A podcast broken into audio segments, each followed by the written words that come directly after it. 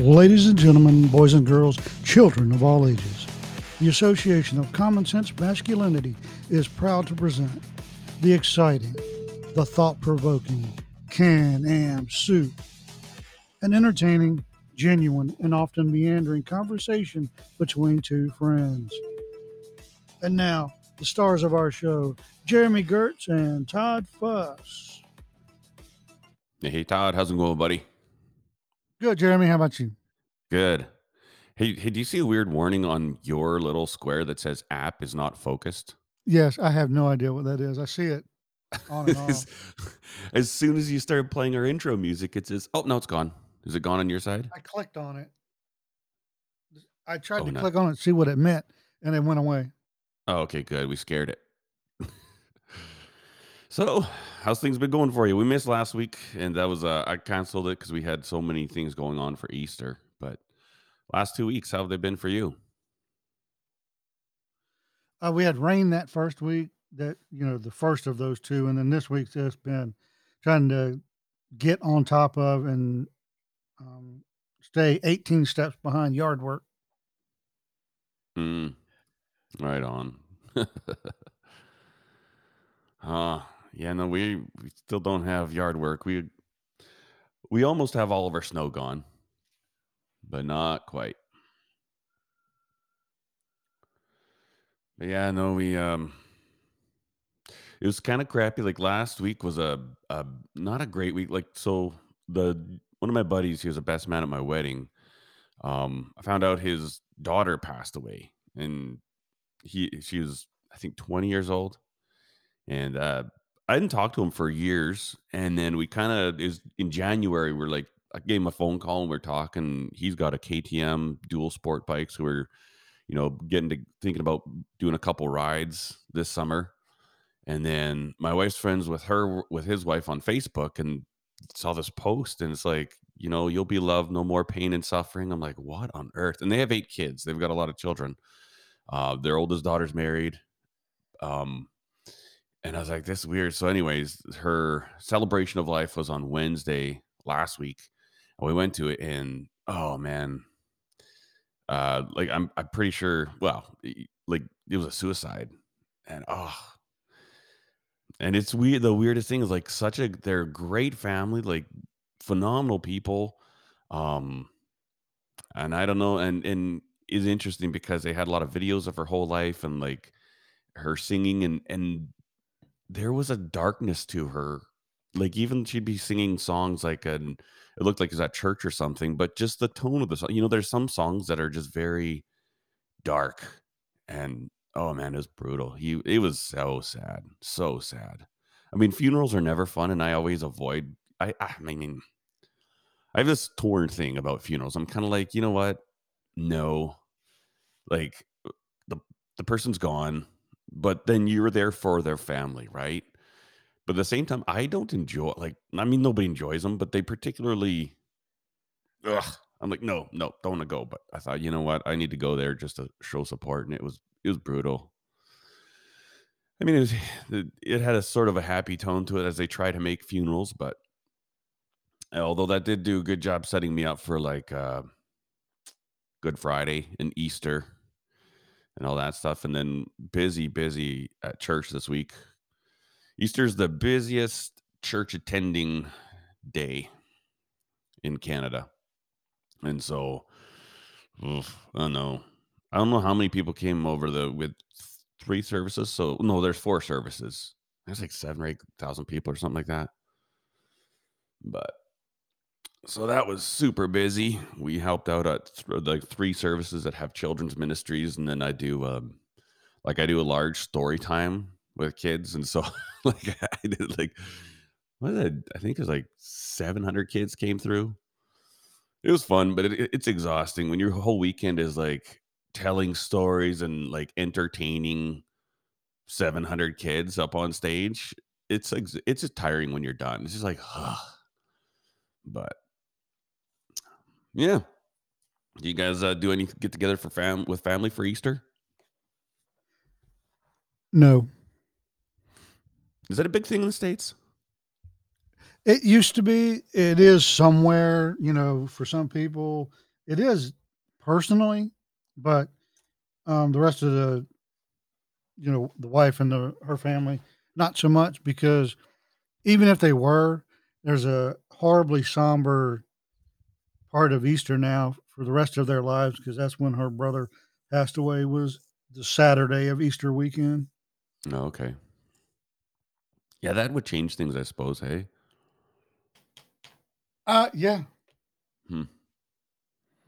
Yeah, I think in Canada, Easter is a pretty big deal. Like, it's a very common thing. Like, yeah, we're visiting family, we're traveling to to get together, and um, yeah, no. So we had uh, we just did on Sunday afternoon after we were done serving in the morning. We had like it's very you know the traditional Easter. Either you do a turkey or you do like ham and scalloped potatoes. So we did that, and then on Monday we went to my parents and had ham, ham and scalloped potatoes. So yeah, it, and then so on the Monday I had our leftovers for lunch, which was ham and scalloped potatoes, and then we had that for dinner.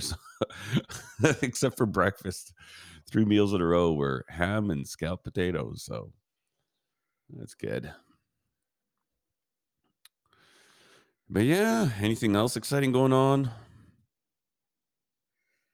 No, not really. Um, I, mean, yes, but no, not really. Um, doing some keeping up with my study as far as I can. Uh, our lodge had our stated meeting this week. Went to that. Um, oh yeah, I uh, my coach came up and gave me a uh, application for plural membership for his other lodge. Oh, And I thought that was really cool. Um, he wants me to join, so Hmm. I filled the, and I wanted to, but I was going to wait, but nope. He's you know filled it out, gave it back. Tonight we have our district meeting, and then tomorrow there's two um, things. Oh yeah. So you know, enjoying that. Uh, Hmm. and for people who don't understand or have misunderstandings about Masons, we don't. We're just a group of good guys becoming better guys. Mhm. Um, the way I explained it to somebody this week was, um, you know, a lot of people confuse morality and religion. Mhm. Sometimes they're the exact same thing. Sometimes it's a little different, um, at least far as the lessons go. But everyone who becomes a Mason has to believe in a higher power, and it's a from the moment you become a Mason till you're no longer a Mason or you die. It's a lifelong study of morality and becoming a better person, Mhm. a better Very man. Mhm. Um, we're not doing crazy crap. We're not doing all that mess. It's just um, Except for the allegorical lessons in morality. yeah, except for the That's goat it. blood. We drink goat blood every meeting, right? Well, I mean, you don't have to drink it. You know, you can just bathe in it.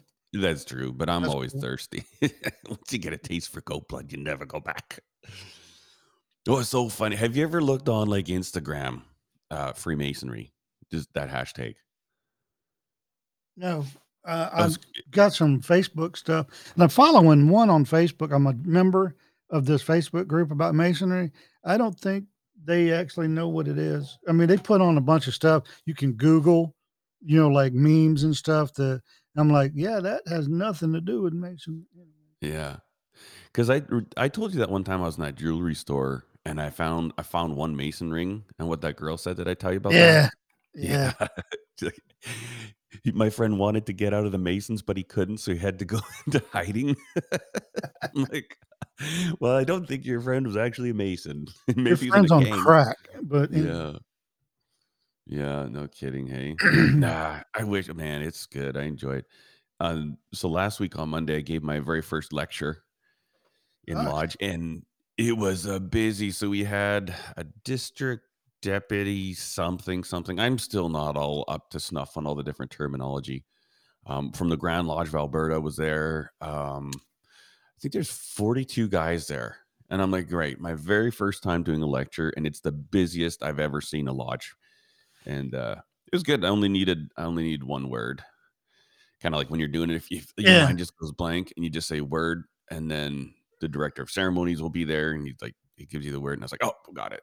But it was a I did the secrets lecture, and it's like I wanna say 2 and a half pages. And, uh, plus there's, uh, other stuff at the beginning of the ceremony. I had to do a couple lines, and it's fun. It's actually it's it's crazy. I'm amazed that, you know so not being in school and even, like, my last education things like, doing, like, I don't know, some project management courses in my mid-20s probably, and not having to really memorize a lot of things or or do a lot of studying since then. I'm amazed how, uh how it's all, eh like, it's not as hard as I thought it would be. You know, like, when we get guys asking to join the lodge, they're like, "Well, how like, you guys do a lot of memory work?" It's like, "Yeah, you're you're kind of expected to." I mean, there are some guys that that get their master mason, and then they just sit in a chair, like, on the edges, and they're not involved, but a lodge is better the more people you have because, like, for those that don't know, I mean, uh, the ceremonies in a lodge, it's all it's all basically like a ritual that's done. It's repeated and different parts of it require different people. And a lot of times, so say if you're doing like an initiation, you have to ha- there's a there's basically a whole bunch of scripts that have to be said from memory.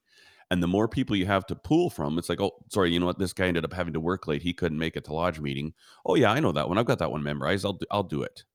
And so it's not like you know, from that aspect, if everybody in the lodge studies, then it's way easier to get things done. There's been times when it's like this guy was supposed to give this le- lecture, like say I had the secrets lecture, and it's like nobody else knows it. And to sit there and just read it from a book makes it not special, right? It's kind of the way it's delivered. It's it's theatrical and and you want to put emotion into what you're saying and you know look the guy in the eyes and you know smack him over the head with a with a goat you know but but yeah, so I was, I was telling the guys like some of these new candidates we'd interview and stuff. It's like no, like you are expected. Like we don't expect you to to memorize everything all at once, but work at it. You know, and I, and I told him I said honestly, if you give yourself one hour per week, you will make ample progress. That that you know what you'll become very useful in the lodge, and and we'd be happy. But a lot of guys just don't study.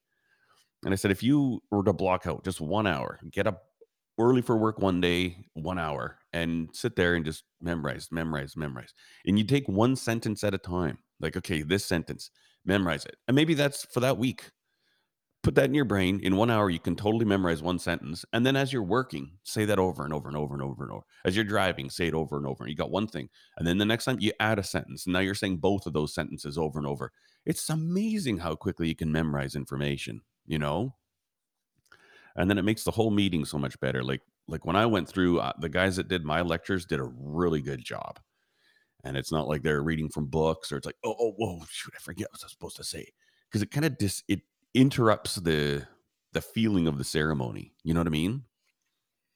Is that how you guys do it in the in the states? Similarly? Similarly, yeah. Um, our I think our terminology is a little different, and that's fine. It's all this hmm basically gonna be the same anyway. Um, but yeah, um, people make more uh, verbal tripping. You know, they miss a word or this, that, and the other more often here, I suppose. It, but it also depends on your lodge. You know, hmm uh, our lodge is very small, so when we have folks um, come join the lodge, we have to have visitors from other lodges help us. You okay know, yeah to um, read to play the roles in the scripts. But uh, mm-hmm. and there are folks around here that go to ceremonies all over the place. I'm trying to be one of those. It's because you like it. You know, you like hmm bringing folks in. You like being a part of their journey. You like helping. Um, hmm and I know at the stating meeting, eh, every month you're supposed to do a lecture. Uh, You know, somebody, a member of the lodge, you know, does a lecture. And uh, it was so funny this week. at the meeting, you know, the worshipful master says, "All right, you know, time to do the lecture. You know, who wants to do it?" And nobody's saying anything. And then the uh, senior warden's like, "Brother Fuss will do it." And I just and I wasn't looking. I was looking down because I'm sitting by the door because I'm standing in for the Tyler who's working in Florida, and I'm like, I will. no, I just look down. I'm looking down, and when um, Donnie says it, I look up and I'm like, yeah, I'll do it. You know. huh. So I get up and I'm walking up there, and uh, I walk one way, and then everybody's like, oh no, you have to stand over there. Once I get to the other end, and you know, you have to walk all the way back around. You can't just walk across. Yeah, yeah. And I'm like, I, I look at the guy that w- that I was sitting next to. I'm like, oh, you could have told me that before I got all the way up here. You know, Yeah. ha ha joke. Yeah. Uh, Yeah. Go all the way around. And Donnie's like, oh, you know, so which one you um better with? And I tell him, and uh, I said, you know, enter entered apprentice, and he's like, ask me the first question for fellowcraft. I'm like, really? Yeah. We're gonna do this? yeah, I mean, we keep it lighthearted but serious at the same time. Yeah. Yeah, ours is know, like that too. Yeah. I'm like, really? We're gonna we're, you, you really? And he's like, yeah. And uh, I did it, and um, I needed a couple of assists there, but and I hadn't done it in a two month, a month and a half, Hmm. and not even thought about it. And he's like, "Man, you are great. Um, I got to get you to the the third one, right? Mhm. And then uh, I want you to get your proficiency card. You know, Hmm. it, this year. Um, I think they're going to be here in August. I'm like, all right. All you got to Hmm. do is sit down with me. Mhm. Yeah, I got at our meeting on Monday. They gave me my Master Mason certificate from Cool. yeah, the Grand Lodge of Alberta or Canada, I forget. But essentially, um, like if they say a lot of people just get a photo of it now uh, or print it off, but basically when I travel, it's uh it's got markings on it that like I could come to your lodge and show it and they'd be like, "Yep, okay, you're welcome." Like they know I'm a master mason. Uh, the other way they they do it, like and and so it's it's one thing too. Like like I think say if I came to visit your lodge, you know, obviously you could question me and then you could vouch that yes, I know that he's a master mason. He's in possession of the secrets. Um, the other way they say you can do it is that you get a letter printed from the Grand Lodge. You just call the Grand Lodge and say, listen, I want a letter stating my name. I'll be traveling from these dates to these dates. I'm a master of this lodge. And they'll do that. And then you present that to them and they're like, okay, that works. And then they'll obviously make sure you're in possession of the secrets. But it's kind of interesting. They say guys used to carry their, anytime they go traveling, they take their Master Mason certificate with them. But they said now just take a photo of it or you know just print off a copy of it and then they say most guys now frame theirs so i got that so i need to get a frame for it it's a really nice looking certificate so Yeah, we can't get that until we turn in our lecture. Um, but what we have instead, so you don't lose it and you don't have to carry it around and all that, is a card, a wallet card, and it's embossed with the seal. mm, And uh, idea. and you can just show that and then and do your dance and point on the to the place on the goat where you're supposed to kill it. yep. You yeah. Yep.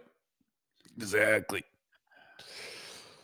yeah that's cool And it has a little punch card at the bottom. You know, once you sacrifice ten virgins, you get one free. That's right yeah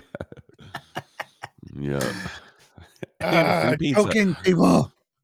yeah no i enjoyed it it's good are you do you plan on I, I, I apologize if this is boring any regular listeners but um do you plan on going outside of blue lodge at Yes. all I, yeah actually, that was another thing that I had talked to my coach about because he's also in our district hierarchy, and uh, and he's a thirty second degree Scottish Rite? oh, Um, okay Mason and uh, and some other stuff. Anyway, um, Da, da, da, da, da. Yeah, so I talked to him about Scottish Rite. And they only do it twice a year in uh, spring and fall. He's like, "You want to do it this year?" I'm like, "I don't know. You know, uh, if we're going to do this other stuff, you know, get my proficiency card and I start teaching, I might wait until 2024, and I might wait anyway if this the the guy who banned flip flops goes away. Mm. Oh yeah, yeah. He's very controversial. Hmm. Uh, Yeah, I don't know. Which is He was the- hilarious to me. It's it's hilarious. Yeah. It's like voting a president or a premier and then complaining about them later. You know, hmm Just saying, That's what- people. That's what we all do. Yeah, I, I didn't vote for you know Puddinhead, but I so I can complain about him. You voted for him. Shut up. Yeah, Go hide in Yeah. the corner, will you? Yeah. Well, the other thing too is that they turn. I voted for Jason Kenney, and uh, man, he turned out to be a sour apple. Started out pretty good, and then next thing you know, no, I'm actually just like every other bloody politician on the world, crooked as a dog's hind leg. Now, if you vote for somebody based on a record hmm that was going straight, right? Straight as an arrow, good, seems to be a good moral character. Then he gets to where he wanted to be, like a premier or president or whatever, and then takes a hard left or a hard right. And you're like, really? Yeah. Yeah. And now, if you know, if they lie to you and get you to vote, then yeah, you have a right to complain. But if they just stayed the course where they've always been, you know, like Biden, you know, he's been crooked since before 1976. Good Lord, people. Yeah, I know. Nothing here that surprises you. And then- know. Or a, any president, I don't care who you are, the first time in history a president is being interviewed, right? And you get the questions ahead of time. These are all softball interviews when they, you know, get the chairs together and, you know, nothing else in the room. This could be a hard hitting interview. No, it isn't. And then you're like, well, Mr. President, what do you think about, you know, this uh, 8.2% inflation or going to 8.3? And then the president's like, oh, come on. You act like that's a big jump. Come on. You're killing me here. You're going to, Uh, you know, you're going to squeeze me about a 0.1 jump. And the guy's like, but it's been going up steadily since you were elected. Oh, come on. You're Yeah. killing me. Really? That's funny. You know, it's it, like I remember when the elections were going, and there's uh, certain folks I followed on Instagram and stuff, and you could tell how they voted because like I voted for change, and it's like they're like these, uh, you know, millennial hipsters, and they're they like ah, ah, I'm really making a difference in the world, and I'm like, I I agree, like like I'm not a Trump fan, but I'm like look at your two options. You just got crappy options. That's all there is to it. But man, just think about this guy you're bringing in here. And then all of a sudden, they're like, I've seen these same people being like, what is wrong with Joe Biden? I'm like, you're the moron who was voting for change. Like, oh, come on, people. Ugh. It's just a social. Ju- I saw a lot of social justice based voting. Like, we're gonna do it. We're making a difference. Ah How dare you? and all this stuff. And it's like, you know what, man? Just politics is politics. It's all crooked. It's all shady. At, at least with uh with Trump, you know who's calling the shots and who's you know, like like the thing is, stuff's happening, but you know Biden's not the one making it happen. So who's making it happen? The guy can't even. I, I doubt he could tie his own shoes. And so the problem that I, the, the thing that I think is like, okay, you guys voted this guy to to be your leader and commander. Okay, but he can't do that. So who is doing that? you know what I mean? Like, Well, I'll, ay, ay, I'll, I'll tell you a little secret. Is it a Mason secret? No. Okay. Uh. U.S. government secret. okay. And I'm not joking. Um, this is sad, but here's the way it is. When, let's say, let's look at another weak president real quick. Let's say you look at Carter, right? Mm-hmm. When Carter was screwing up and his wife was making all the decisions, telling him what to do, and he would tell other people what to do. That's how it worked then, right? hmm And then the uh, first President Bush, Herbert Walker, he was a former, you know, head of the CIA, um, but some other, th- so foreign policy, stuff like that, he was right on it. hmm Domestic, economic, not so much. And he relied on a team of people, right? The wrong people, some would argue, but he had a team of people he hmm listened to. Um, Clinton listened a whole lot to his financial backers, uh, people he owed, uh, his wife, you know, whatever. Uh, the second Bush, uh, he he listened to the wrong some of the wrong people that were leftovers from his dad's administration. Mm. Uh, Obama really tried to push certain things, uh, and for everything else, he hired a and appointed, sorry, a team of people across the government with, and they had marching orders, and he just, you know, didn't ma- micromanage them too much. And they did what they did. Uh, Trump tried to do things, but his government, while he was just screaming on Twitter, the people he appointed um, were looking over his shoulder to make sure he wasn't watching, and they did what they wanted to do. Hmm. You know, he was saying, "I'm going to do this," and probably 95 percent of what he wanted to get done never got done. hmm And people that he appointed, like Helen Cho, I mean, not Helen Cho, but Secretary Chao for um, Secretary or the uh, the Secretary of Transportation um, in the Department of Transportation, she said in her first speech when she was appointed, I don't care what the president said. This is what we're doing. It was a public speech. You know what happened to her for it? Nothing. Huh. And everything he said about, you know, transportation and infrastructure, stuff like that, she was doing this other stuff. Hmm. Right. Because her husband was a big financial backer of all the way back to Reagan, I think, uh, for the Republicans. And he was a big financial supporter for Trump eventually. And that's how she got the job. Hmm. And she's just going to do what she's going to do. Um, and she did. And that happened all over the government under Trump. He was screaming uh, to the public about, ah, you know, name calling, blah, blah, blah, blah, blah, blah, blah. I'm doing this, I'm doing that. The government ran itself in spite of him, or not in spite of him, but he was saying, do this. And the government was like, uh, nope, I'm going to come over here and do this Hmm. based on the leadership of the people he appointed. Yeah. Now you get to Biden, and when Puddinhead is out there running his mouth about chocolate chip ice cream and how beautiful children are, being a creep, um, the people he appointed are running amok.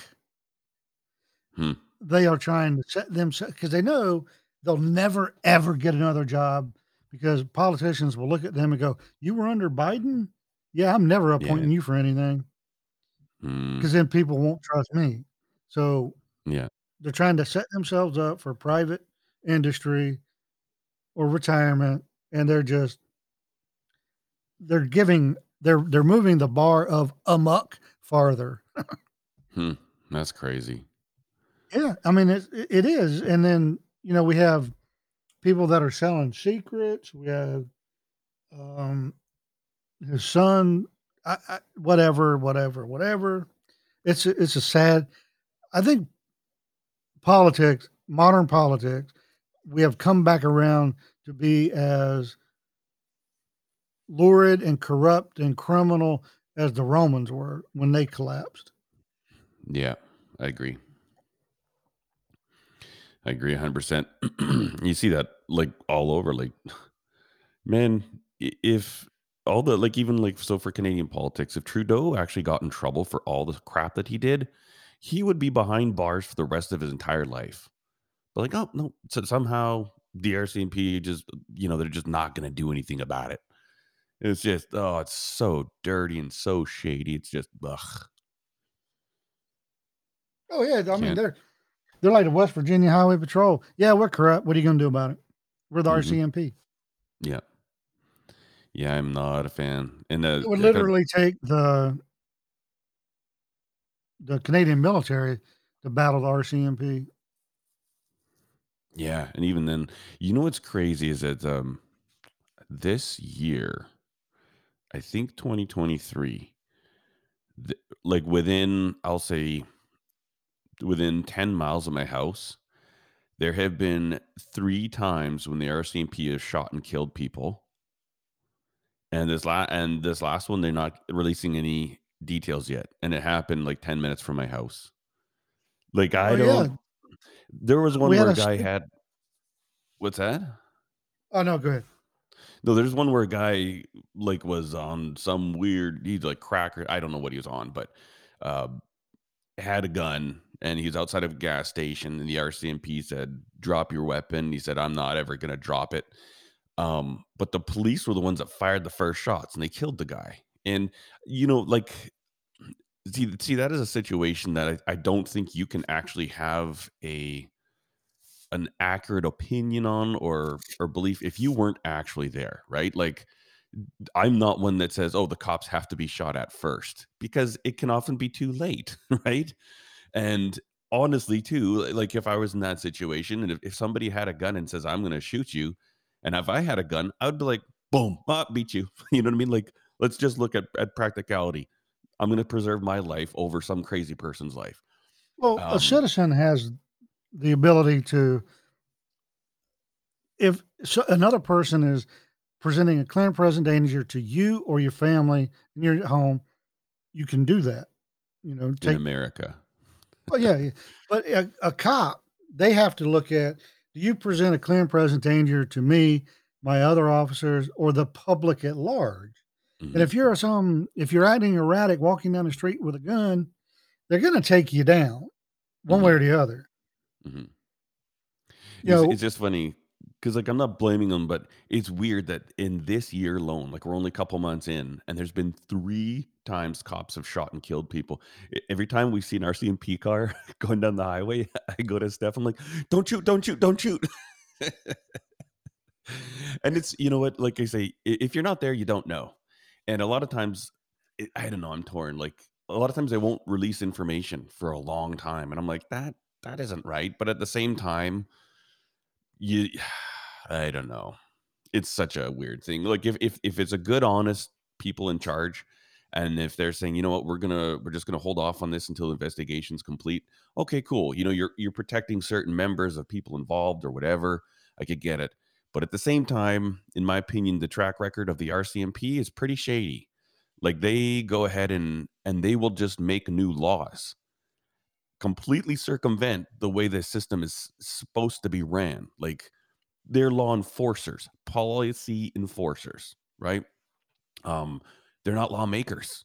Okay, we vote the lawmakers in place, and then you you enforce the laws. But somehow the RCMP in Canada are allowed to say, "Oh yeah, these 25 round, 22 caliber uh, Ruger magazines, they're actually illegal now. You can only have 10 rounds in any 22." I'm like, okay, wait a minute, that that was never uh, brought up. It was never voted on. Like this this isn't a law. Oh, but the RCMP says it is now. Oh, okay, cool, done even the fact that we have a right to to carry a, a handgun in Canada. It's a right in our Charter of Rights and Freedoms. But the RCMP say, no, we're not going to give that permit to people. They'll only give it to certain high, high profile judges. Like the very first abortion case in Canada, that judge got a permit so he could carry a gun to defend himself. That's where I have a hard time with the RCMP. And that's why when I see there's three shootings, I'm like, hmm, they're shady in a whole lot of other areas and they're not telling us what happened. Do I trust them? Of course not. you know, of course not. I do No. not trust the RCMP. yeah, one of our most recent cop shootings in America was a SWAT team went to the wrong house, Mm. broke in the door. the resident homeowner thought he had a home invasion, Oh, came to the door with a gun, and they killed him. What a doozy of a situation that is. And then the cops are like, "Well, we thought it was the right house." Well, no, it shows right here on your warrant, you know, 1234 Main Street, and you went to 556 Wilson. Oh, You're an no. idiot. And My I bad. and then you look the you know, at least a 10% legitimate media outlet went to look through that SWAT team's history. This isn't the first time this has happened with the exact Uh, same team members. are they dyslexic? Are they just closing their eyes and opening a map going, "All right, guys, we're gonna kill that homeowner." Yeah. Let's go. You guys ready? I'm jacked. Woo. Ay, ay, You know, you go knock on the door. Candygram. ay. Boom. Wow. That's great. Yeah, that's Remember, crazy. shoot the dogs first. That's right. Oh dear. Right on. Well, uh, you want to change things up a little bit away from politics, police, and, and masonry, and uh, talk How about dare any you!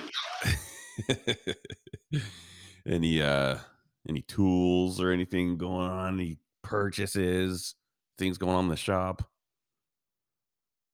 Well, you know, we started off and I said, you know, um, yard work has come to visit, and that Yeah. son of a gun will not leave until November, and I hate him.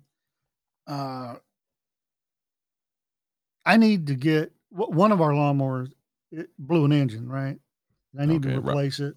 Riding more. Either, the, yeah, riding mower, Yeah. and I'm, you know, riding mower, a good one for what we need, the amount of land we got, and so Danette can use it. You know, I want to get a nice one. It'd be about three grand. Okay. Or she likes the one that with the blown engine. I think it's a little too small. Whatever, one size small. From it's a 42 inch, and I think she would be happy, and the yard would be happy with a 48 inch, right? Mm. Maybe 52, but I don't know. Um, 52 would be too big for the front yard in case I'm not here and she needs to mow it. So Mm. 48 anyway. Um, I'm think and I think an engine, a replacement engine for that is about now probably shipped four or five hundred bucks.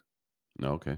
So I'm thinking about buying an engine and getting, you know, doing that. Thinking about filming that for my first great YouTube video. Do it. Do it, Todd. What uh what camera? You still got the G7X Mark II?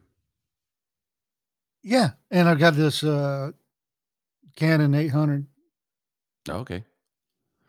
Oh yeah. And and you know what? Like I love I love the topic of YouTube. We always get on it.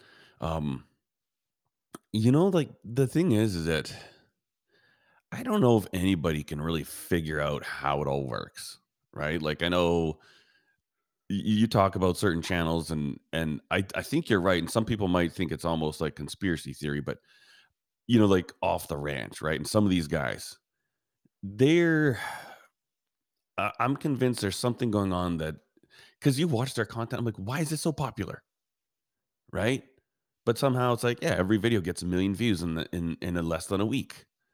Um, or maybe it is just because they're like the OGs. I don't know, but it's funny because when I look at my analytics for my channel, my most popular two videos are like little tool reviews that I've done. And there's one that was a little EDC tool bag, just with like that nice kit that you gave me, that nice Wera uh, was like the tool check plus and a couple other bits in there. And I, I've gained like over a thousand subscribers from that one video.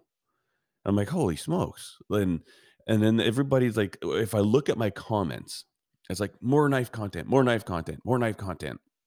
I don't know. Maybe I'm just not doing knife content well anymore, but you know, I asked and uh, I did a poll. It's like you guys wanted a video of, um, like this micro knife, last ditch necker, just as a blip, blip, blip, blip, you know, compiled so you don't have a five part series. Yeah, we want it. And nobody watched it. like nobody, you know? And then I made a video about Well, I fixing my watched it.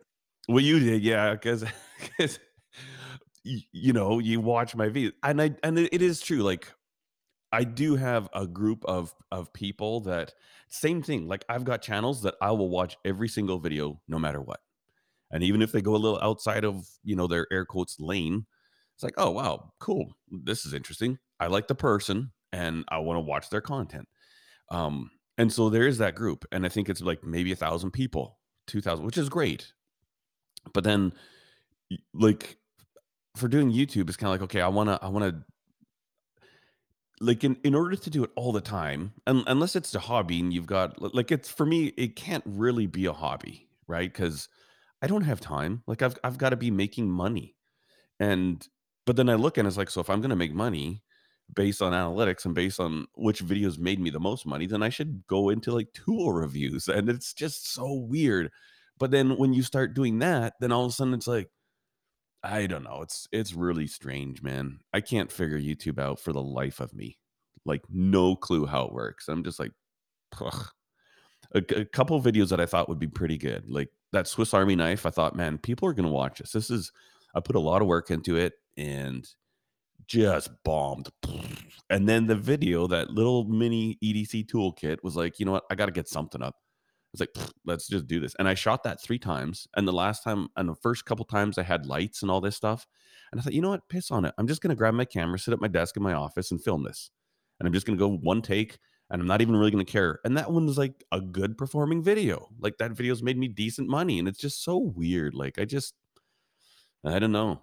I, I can't understand YouTube.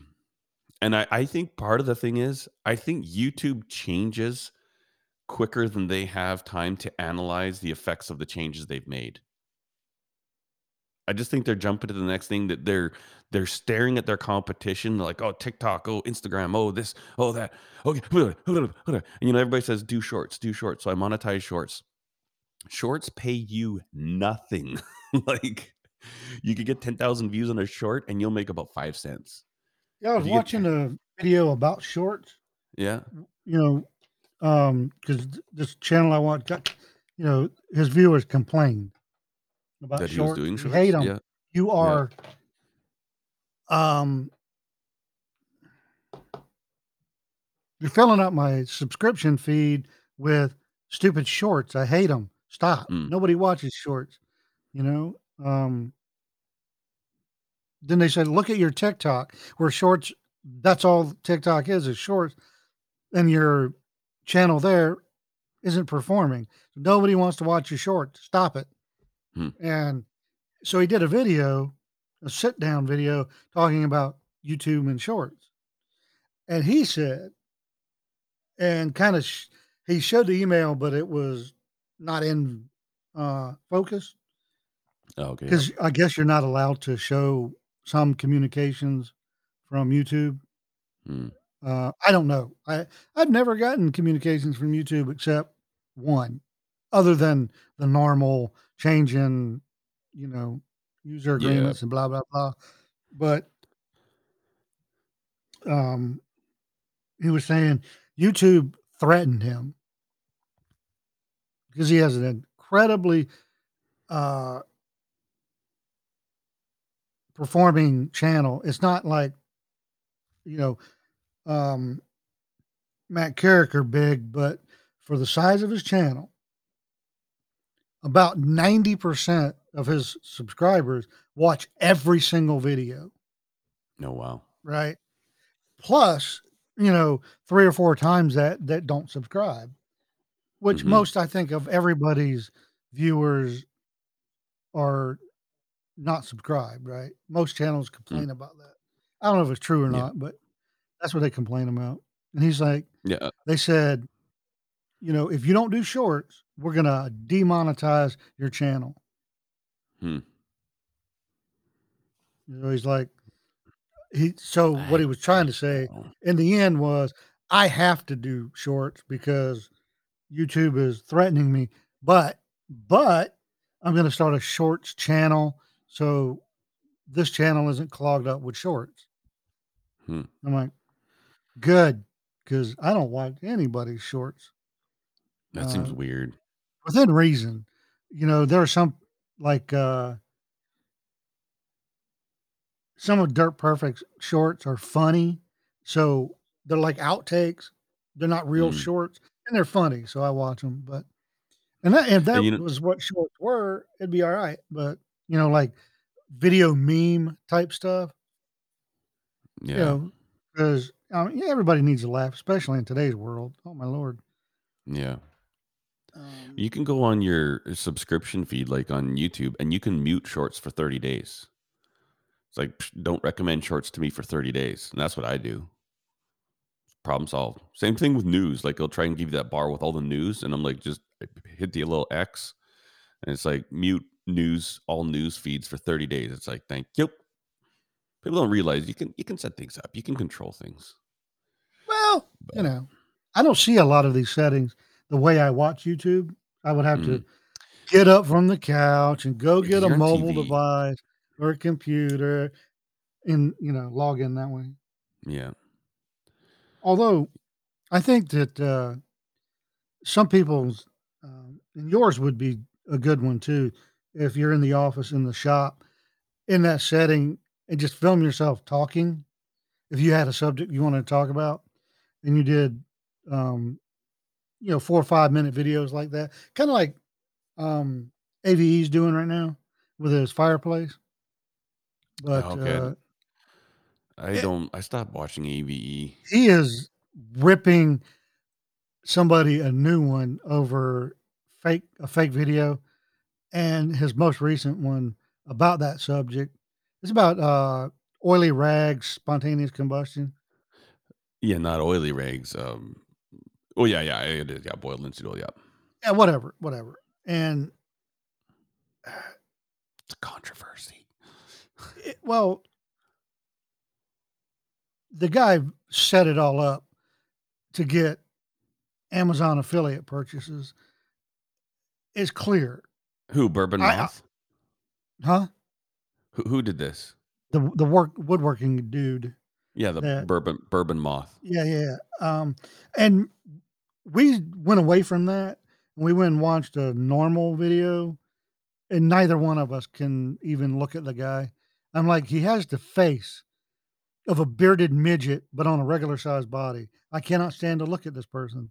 He must he must never be seen on my tv again. No, no, but like it, that wasn't AVE saying that it's a bunch of baloney. it is don't know the way But that guy did it. Okay, not not spontaneous combustion. Um it's just the way he did it and his and he and he debunks the whole thing and shows you like yesterday's the guy had fire starters on the floor. I'm like oh, okay. really? uh, Did he really though? I don't yeah he did but anyway, It is funny. I listen to other podcasts that talk about this, and it's like even uh, so making it. I think with um, you know Jimmy DiResta, Bob Clagett, and Picciuto, they're talking about this. They're talking about bourbon moths video, but they uh, they weren't. And then there's different podcasts after I heard that one was talking about AVE's response to that video or whatever, and it's like this little thing going on, kind of like the Odie's oil that went on. like, yeah it's always got to be a little controversy where people get a, um, a little piss and match with each other, i have we all get seen involved. i have seen oily get and these uh aviation fuel soaked rag spontaneous combust in a closed metal container right Mm, one of those red cans yeah. Um, I have seen, as a woodworker for 30 years now, I have seen uh, different types of fi- oil based finishes, rags, spontaneously. Maybe not, I've seen them ignite, okay, but hmm mostly what they do is smolder Yeah. and they create enough heat to catch something else on fire hmm when they don't technically ignite until that other thing catches on, like sawdust, paper, um, your workbench, whatever, right? Mm, yeah. I've seen it. I've seen it in person years and years ago. Um, it doesn't. It happens exactly like AVE was talking about. It's the Mm, only time I've been able to can uh, ar- agree with the guy, and it it made me nauseous. I'll grant you, but he was right. And he goes yeah. frame by frame to make his point on uh, Bourbon Moth's video. Mm, He shows you in the video. He's just not talking out of butt for yeah. once. And uh, you know, I, I hate to say it. I, I oh, I hate to say this, but when AVE gets um legitimately passionate about a subject like a crane accident or this guy's bullshit about the spontaneously combusting uh clear smoke fire no it doesn't people but anyway um he, he generally does his research and he's right and if he says something in one of those videos that's wrong he'll come back and fix it normally mhm, like with this one, he did say one thing that was wrong, and he had some folks in his audience correct him, and he comes back, researches, and gets on the video and goes, "Yep, I was, I said this, and but it was that," and he Hmm. fixes it. Yeah. But in the end, um, he showed probably three or four times in the video, and then showed video proof or proof in that guy's video where he lied, Hmm. flat lied to the audience. Hmm. Like, oh, this one is number nine. It caught on fire, and he was able to show that's not number nine's barrel. You put pages from this magazine, these pages, and it had this color of rag, and the one that caught on fire is wrong. You know, And AVE cares that much. That's funny. In no, in my mind, I'm kind of like, "Eh, no. Here's the problem: AV is in Canada, right? Mhm, And unlike America, well, I let me take that back. Even in America, the EPA could do this. Somebody's going to see that guy's video and share it and share it, and then somebody in the Canadian government's going to see it, some Karen, and go, "You normal people aren't allowed to have linseed oil because it's dangerous. Yeah, yeah, yeah. You have to have, you have to be a, you have to be an industry. You have to be this. You have to be that." Yeah. based on this asshole's video. And I'm like, you know, I can actually see that. Well, I don't know. I, I can't see that. I mean, I we're allowed to can't because that's how MEK got taken off the market. how what did? Methyl ethyl ketone. I don't even know what that is. It's uh, uh, the best solvent on earth. It Oh, was. really? Now, if you bathe in solvent, you're going to get cancer one day. Yeah. Don't be an idiot. Don't sniff it. You know, Yeah. quit huffing MEK. And um, anyway, it's also what we used to wash airplanes with. And then we had to use this um, orange peel derivative that didn't work because Oh, yeah. environmentalists and health people. ugh. How dare you? Yeah. yeah. Well, do you want us to use a solvent that works, all right? And we only have to use, uh, let's say, eight gallons for an entire airplane, right? Or do you want us to kill an entire grove of orange trees? Because it wasn't just the oranges, just kill them all. And then we have to use like 300 gallons of it. And it still doesn't clean the airplane. Hmm. So when you're cleaning the airplane, what are you getting off? Is it mostly like the exhaust from the engines that you're concerned about, or, or like does it get like, like you know when you drive a car, you get like road grime? Is there air grime? And leaks and everything else. Ah, you know, okay, you gotcha. get um, oil, hydraulic fluid leaks, and it gets all sticky and gets on there. Then it flies through the air and picks up all the dust out of the air. Blah blah blah blah Ah. blah. Yeah, makes sense. And it, Huh. airplanes don't look dirty till you get right up on them, and you're like, "Oh my god, that's disgusting." Hmm. And when you clean them, you have to get them clean, but you can't hurt the f- paint that's on that Yeah. plane. Yeah. Yeah. So you're kind of stuck in a between a rock and a hard place. Yeah. But anyway, literally, MEK was outlawed because of a fallacy, somebody's idea. Mm. Oh my God, that's dangerous. You could get cancer. Out- outlaw it. Outlaw it. You can outlaw cigarettes. You can outlaw, you know, everything else that gives you cancer. Well, desperate No. people drink gasoline, you know? Yeah. Crazy. Um, Oh, and that's the other thing. We have to outlaw good gas cans and spouts because you might spill gas. And then the crap they give you now because you're not allowed to have a vent, it glug glug glugs all over the place. So you're spilling 15 times as much gas out of your safe gas cans. that's you know what's funny is that we haven't gotten that yet here. But it just I, I see it all the time. Like I watch quite a few, you know, motorbike YouTube channels and even like Wranglerstar's been complaining about them for years and how stupid they all are and and it's it's so funny because if you watch anybody that that does anything like motorbikes or builds go-karts at least if you watch their channel you've at least seen them once complain about how stupid the regulations are now on gas cans. Oh my God. And if you get a good old fashioned metal gas can that's still in good shape, worth a fortune. Yeah, because it works. Especially the ones that have the big funnel flippy yeah yeah um, yeah. out to it. They're they're, they're awesome, but you see them at like at a estate sale or an auction when they were new, you know, fifty bucks, and now they're going for two three hundred. oh wow Yeah, come That's on, crazy. come on, Curly, what what's going on here? yeah It's a racket. I'm telling you.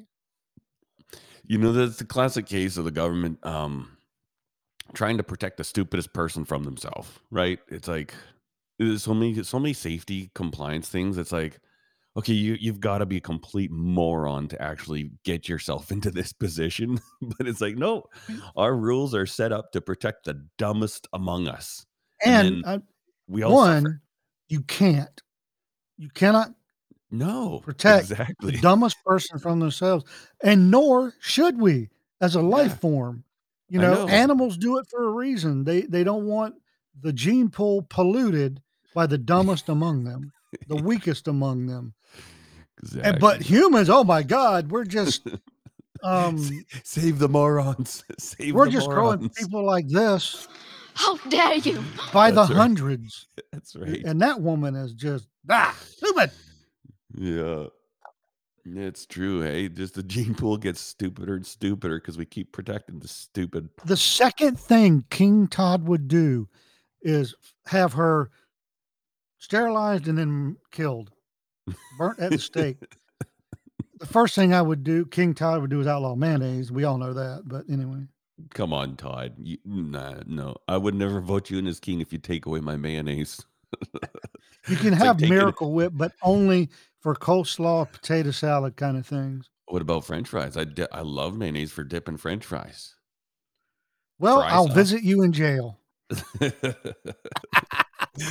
Never get my vote. Hey, that's a good segue. I think I'm going to start building this barbecue soon. Oh, cool. Yeah, because it's like uh, getting to be barbecue. Vlog. You Got any... You got to vlog it. Do you mean a build video or a vlog style?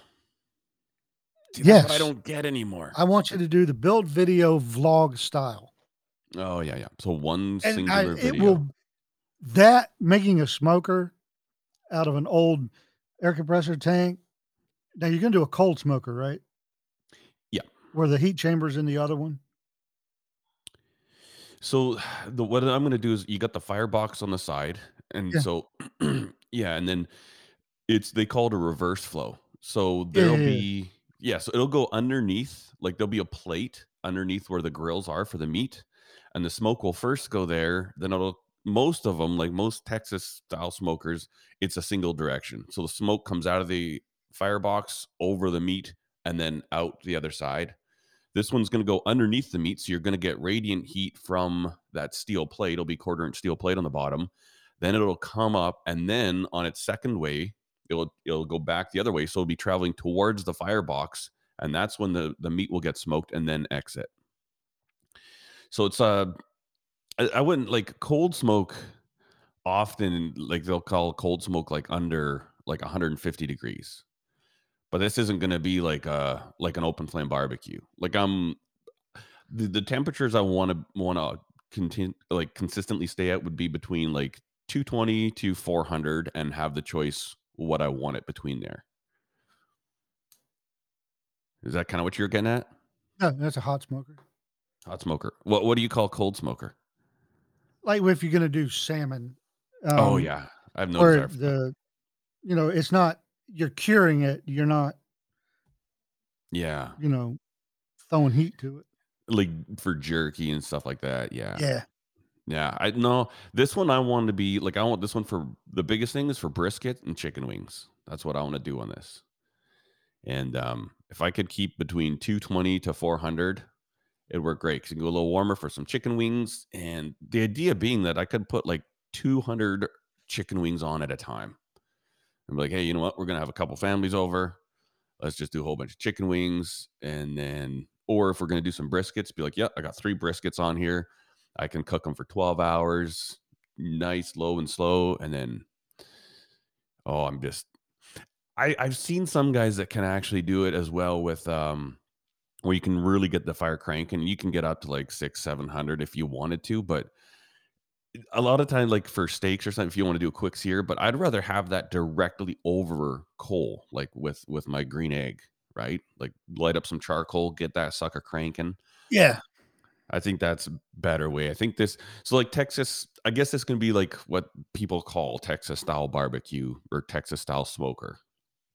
And then the the reason I want to do a, a reverse flow, they say the temperatures are more controllable because it's basically you control the travel of the smoke for a longer time.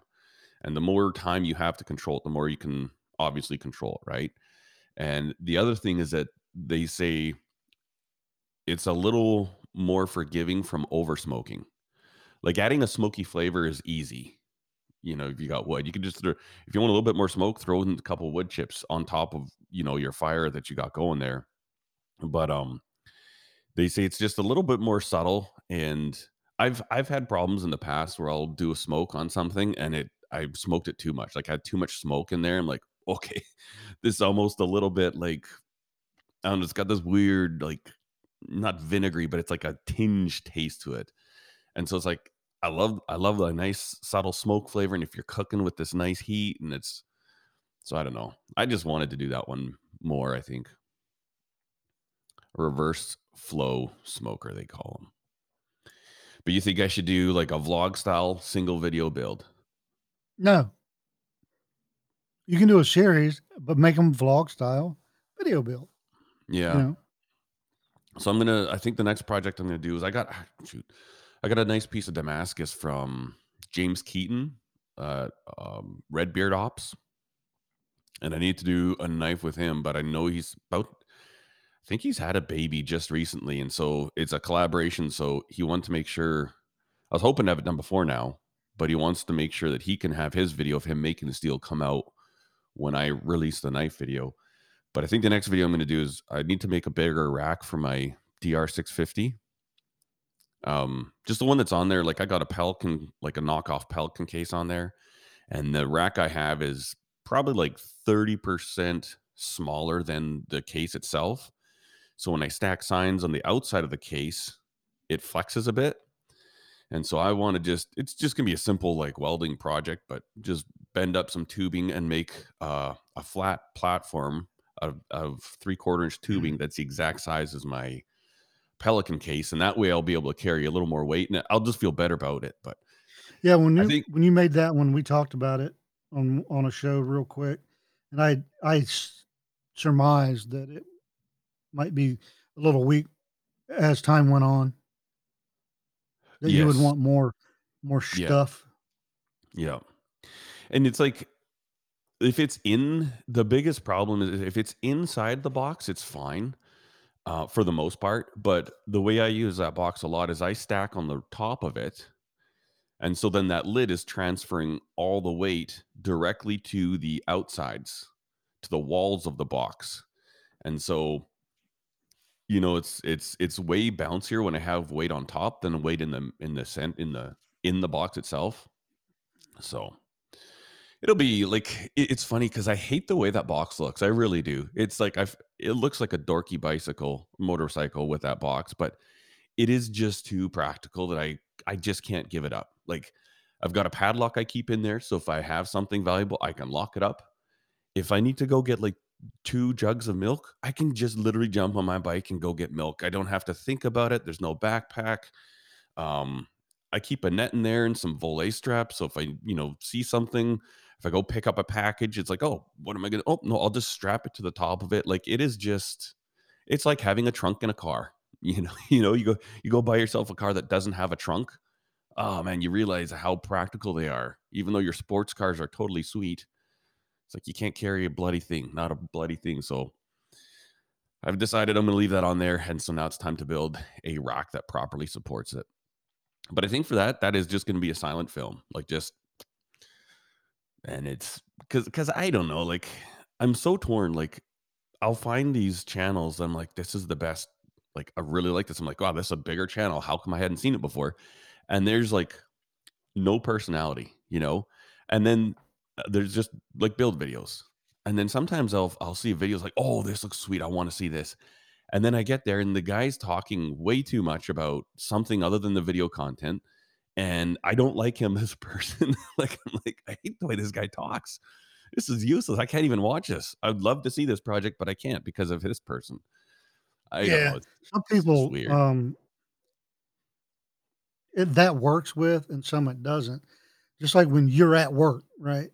Yeah. Um, you're you're working on let's say you're, I don't know, a motorcycle mechanic. The guy next to you is a motorcycle mechanic, and you're working on motorcycles, and you let's say you're both doing a head job that day, but you're not talking about the work you're doing, you're talking about, I don't know, whatever, hockey. And some people try that in their videos and it works, but most people they go to your video to look at the bike, Mhm. not what you're talking about. Yeah. Um, and your channel suffers for it, Mhm. and and they don't realize it, it's your personality. And people with a boring personality rarely understand that they have a boring personality. Yeah, yeah. I wa I I I was so tempted. I've never been so close to commenting something negative on a channel as I was this week. So I was swapping out on on this last weekend. I was swapping out tires, our winter tires for our summer tires, and I took the front left tire off the van, and I'm like, "What the heck?" There's like grease all over the inside. It's like, "Oh, I bet the CV axle boot went." Sure enough, just grease everywhere. So I'm like, "Oh, the new CV axle." So ordered one up, and I always like to watch a quick YouTube video. I'm like, it's straightforward, but I don't remember if I've done them on this vehicle yet or not. Anyways, um, so I'm looking it up, and then this I find this one video, and the title's exactly what I want, and I'm like, okay, this is like a six minute video, perfect. And this guy was such an idiot hey, you guys, we're gonna work on this and and blah blah blah. By the way, got a new camera. What do you guys think about it? You know, and then he turns the camera around. He starts like, what I was looking for in a camera. I'm like, this is supposed to be a video about changing a CV axle, you moron. Don't talk about your camera. Now, like admittedly, that day I looked at camera specific videos because I love cameras, but I just thought that was interesting because I want exact information. I'm looking for this info. And it's not that I'm not into cameras. I probably watch, I would say 3 camera videos a week at least. Like, I obsess over them. I I nerd out. I love cameras and and so 2 things that I want, but when you combine them, man, I was pissed off. I was like, "This is so stupid." And I almost commented as like, "Dude, this video could have been half as long and 10 times better." I gave it a thumbs down for sure, Cause I'm like, "Don't don't give me this thumbnail that's like how to and, ugh, anyway, it's just funny because it was an eye opening for for me. I was like, "Ah, I I could see that. Okay, there you go." You know, and and I was, like, skipping through the video, and he ended up giving the information I wanted.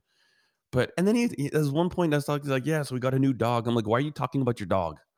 Like, that's nice that you got a new dog. If I was interested in dogs, I could look up a dog channel, maybe you'd have one. But I came here for this." You know, and so it's It's kinda weird. And then you look at some channels that like, you look at I don't know, some channels that don't have any purpose whatsoever, and it's literally just somebody babbling about whatever they're doing that day, and they get millions of views, and I watch them. So weird. So weird. Well, I did uh, last week try the TS Prof knife sharpener Oh, yeah. I got What do you think about it? from a good friend.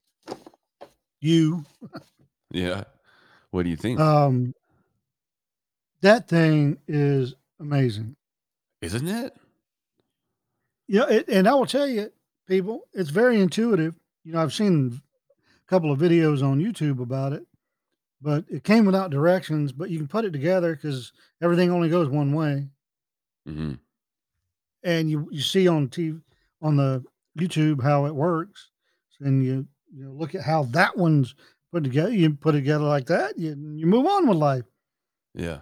The stones are clearly marked. They seem to be super quality, and they are so much better than Wicked Edge stones that Yeah.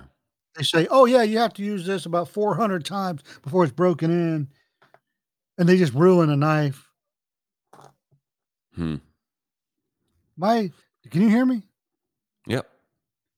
I don't know what just happened. My computer just died, but Oh, I'm no. still on. Oh, there we go. Crisis averted. Yeah, but anyway, that you know the I ruined a knife with Wicked Edge because Really? it says, "Oh, yeah, do this and do that." I mean, it wasn't a knife I cared about. I'm not that stupid. Um, yeah, I mean, I'm stupid, but I'm not that. Stu- no, but uh, you know, it says you know for the first however long, don't use the stones based on their grit in or you know instead of 400 start you know think about the 2000 because Mhm. it's not really 2000 until you use it you know Mhm. so many times anyway the stones on the uh ts prof were what they say they are they work you know Yeah. and i don't know if it's impossible to be consistent one stone to the next exacting i don't know the science behind making these stupid diamond stones um but when you're using a the same stone and you flip the knife instead of having one stone for each side of the knife, um, are you capable of using the exact pressure with the right hand and the left hand? Is are the Yeah. stones consistent, you know, one to the other? Mhm. How much does it really matter? I don't know, but the TS Prof was so much nicer. Yeah. That's all. You know yeah, I agree, and it even the emotion like, I kinda feel bad about, uh people always wanna know what I like the best, and I'll I've never said it on YouTube because I I don't know, uh, there's strengths, but, like, okay, so I was given the Wicked Edge. I asked them for one, and they sent one, so I don't wanna say anything bad, but at the same time, like, I've done 2 videos on, like, specifically, and it's got, like, 1.1.2 million views between the videos. So I don't feel bad, okay? I've I've given them enough publicity. The the the very first one I did was one of my better performing videos on the channel, but just the motion of the Wicked Edge, because I always think, "Oh, it's so convenient," because you're essentially sharpening both sides at once, because you've got a stone on each side and you whereas with the TS Prof, you're doing one side, then you're flipping the knife doing the other. But I actually find the the motions that you use, like, they feel safer to me. Like, I've cut myself on the Wicked Edge one time, but it was a really, really good one. The the blade was almost completely finished. It was a little tiny last stitch necker, and I came in and I was kind of coming backwards, and it went the the blade went about a half inch into my thumb, just along it, and it, it was a clean cut, so it healed right up. wasn't really a big problem. And I know you could cut yourself on the TS Prof, but the TS Prof you can set stops up, and it comes with the stops, so you can't overshoot. You know the the edge, and I always make sure I set those. But I just find the the motion of sitting at a workbench I've got one hand on the the TS Prof sharpener. You know, I got one hand sharpening the blade, then I flip it, sharpen, flip it.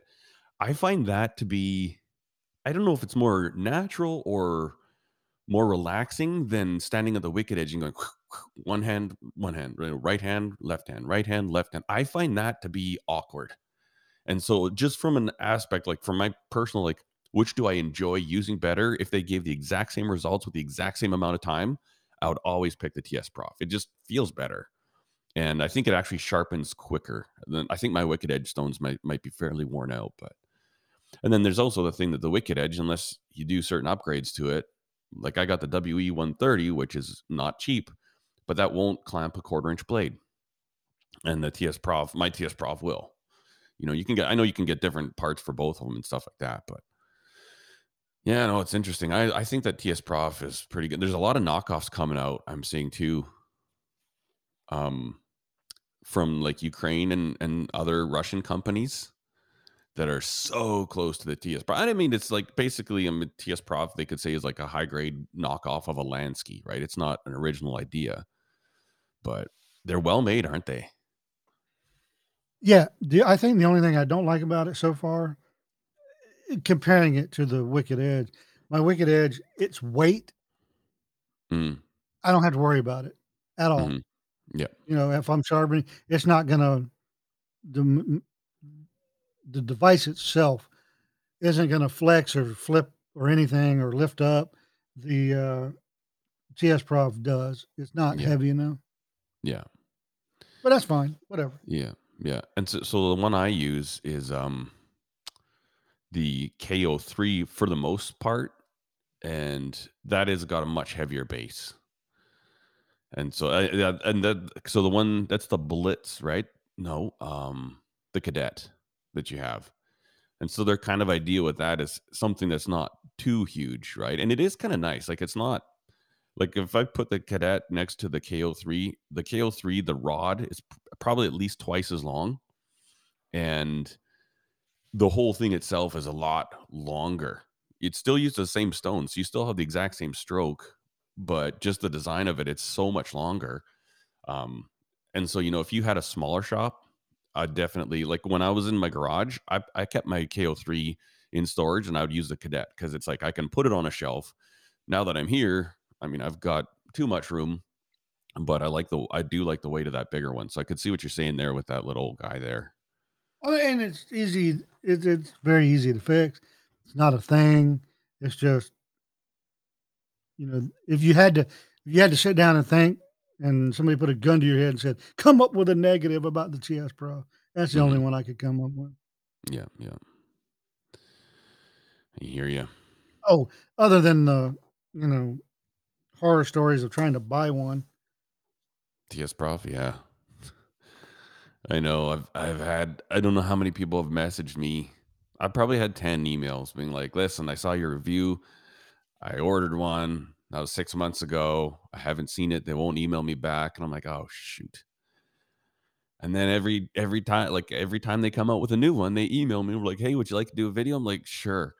Um, and I said in one of my videos, I think it was the second one I did for them, I said, you know, these are I'm giving this for free. They reached out to me.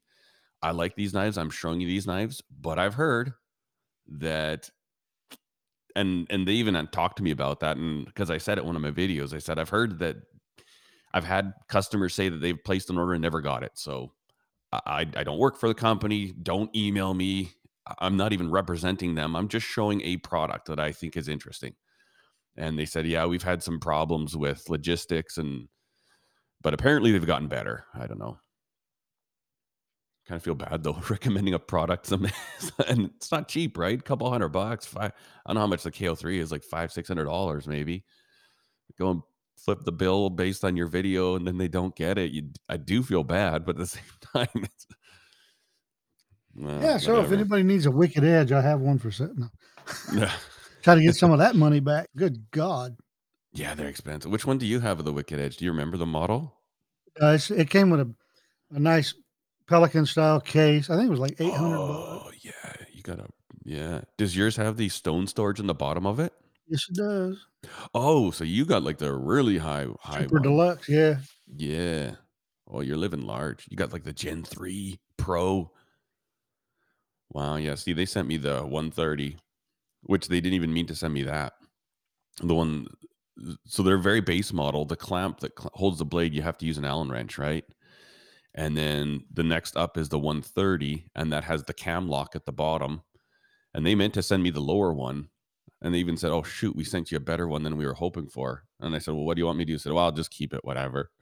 but I was like, I was kind of hoping I'd get the big fancy fandangled one, like, because yours, the angles they move together, the rods when you adjust them. Yeah. Yeah, yeah, you got the real good one. They, I think those things are like, aren't they like twelve hundred bucks now or something? Uh, I don't know. If you wanted look. this out, I think you would have an easy time getting it gone.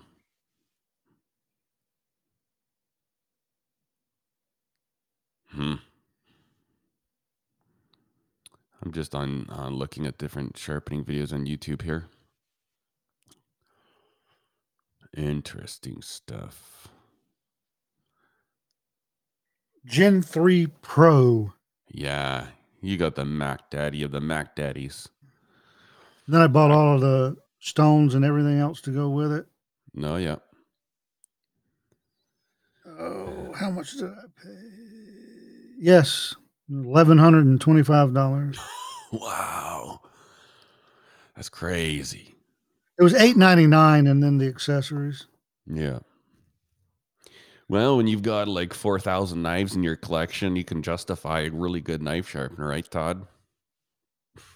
Yeah, sure. Oh, speaking of knives, I, I wanted to take a picture and show you, but it's not with me at the moment. It's upstairs. Um, every year, our uh, head mason for the state of Tennessee, Mhm. they do a lapel pin and they do a knife. oh, really? They just they have they work with a manufacturer and then uh, to design it and everything. And I Mhm. was gonna, it's a case knife, you know, a little you know folding oh, no two blade thing. It comes in a nice wooden case, um, laser engraved and all that. But it's red, one? white, and blue. It's really cool. Oh, wow! Probably one of the coolest ones I've seen. Oh, yeah. I want to see a picture of that.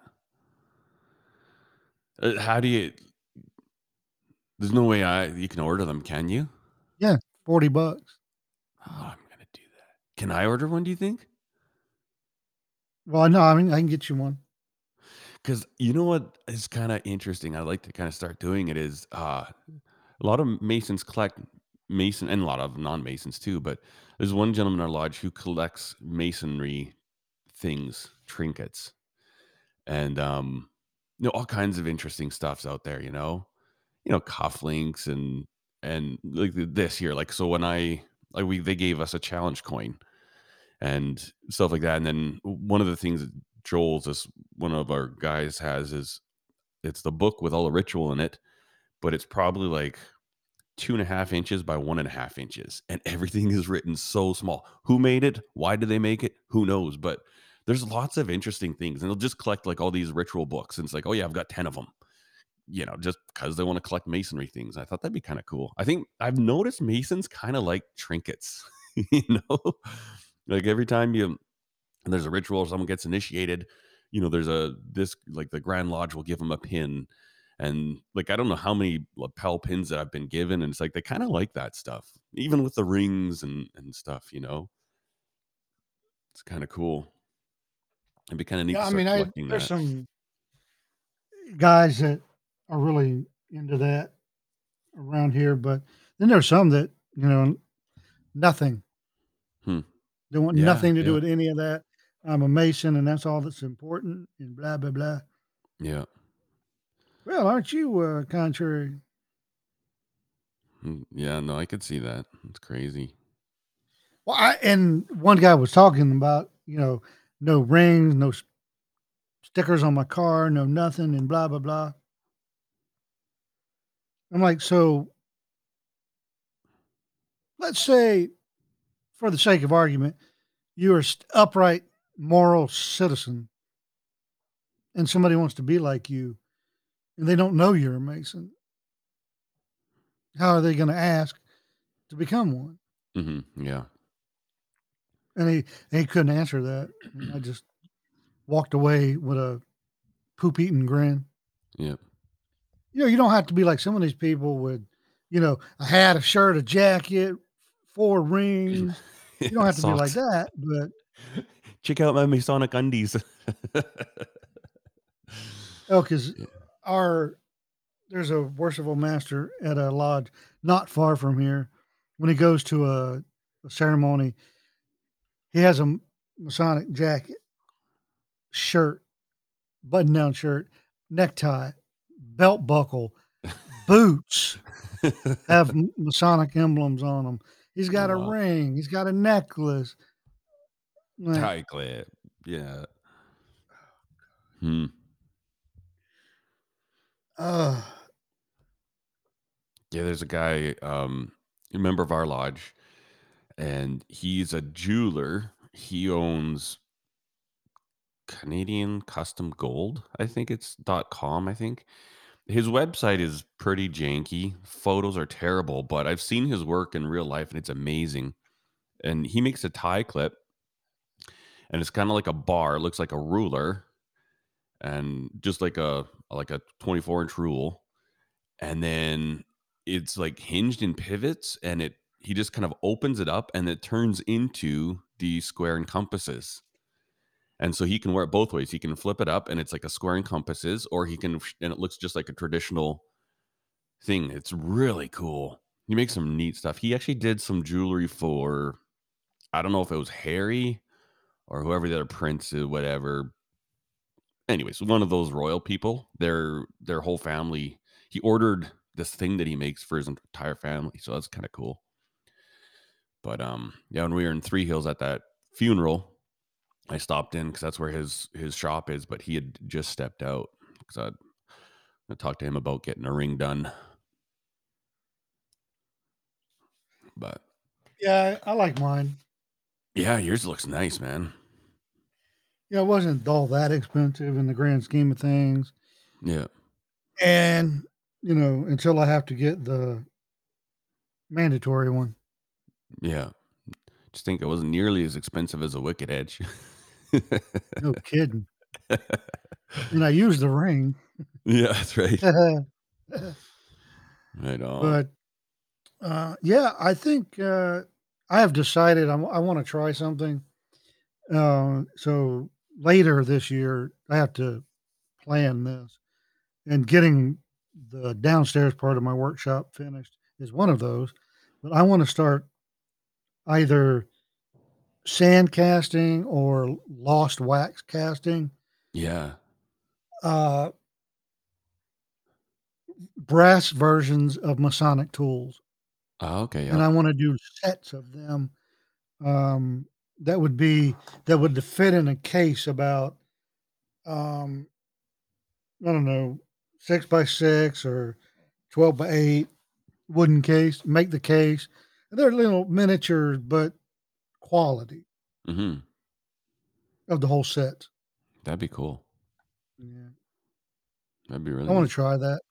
Yeah. If if I might just do one and make it for me, but Mhm. it might take me, you know, five, 10, 12 sets to come up with, you know, 'cause not every time you cast something is it going to turn out. yeah.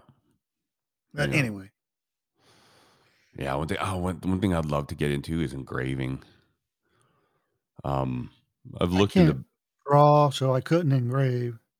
Yeah, I can carve, but not not like artistic. I couldn't carve an owl, but I can chip carve, Yeah. like wheat carving. I can do Yeah. that. Yeah. And I would love. I don't know. Steph's kind of sort of dabbling in jewelry making, and um, so she's made herself a couple very simple silver rings. She'll buy like the silver wire that's the same gauge thickness as she wants the ring to be, and then you know she's got the little sizing mandrel and some solder. So she like soldered the silver rings together. She she made six or eight rings so far, and they turn out good. And then some of them she'll just put a little hammer finish on.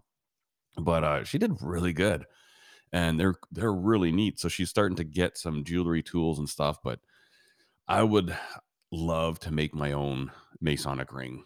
Um, so I got this the stainless steel one off Amazon I showed you, and then I bought a second one. It was like twenty bucks, and I took a my heat gun and I melted out the little black part because basically they got a ring like a man's ring that's like an oval shaped and it's got like looks like some type of black epoxy or plastic. And on top of that, they just glue these square and compasses with the G in the center. And I thought it's so gaudy, it sticks up so high. And so I just took a heat gun to it, and sure enough, that little black part melted out. And I pulled the the square and compasses off. And when I put the square and compasses without that black part, it sits perfectly flush and it's way nicer. And so I just need to clean up the square and compasses because this they're different quality of castings. And then what I'd like to do is I'd just spot it down with a little super glue so I get exactly centered and then mix up some epoxy with some black charcoal or something and then cast that in so it'll be like a look like yours, right? Like Yeah. and uh I want to try that. It, it it would allow me to have a better looking ring, but we'll see.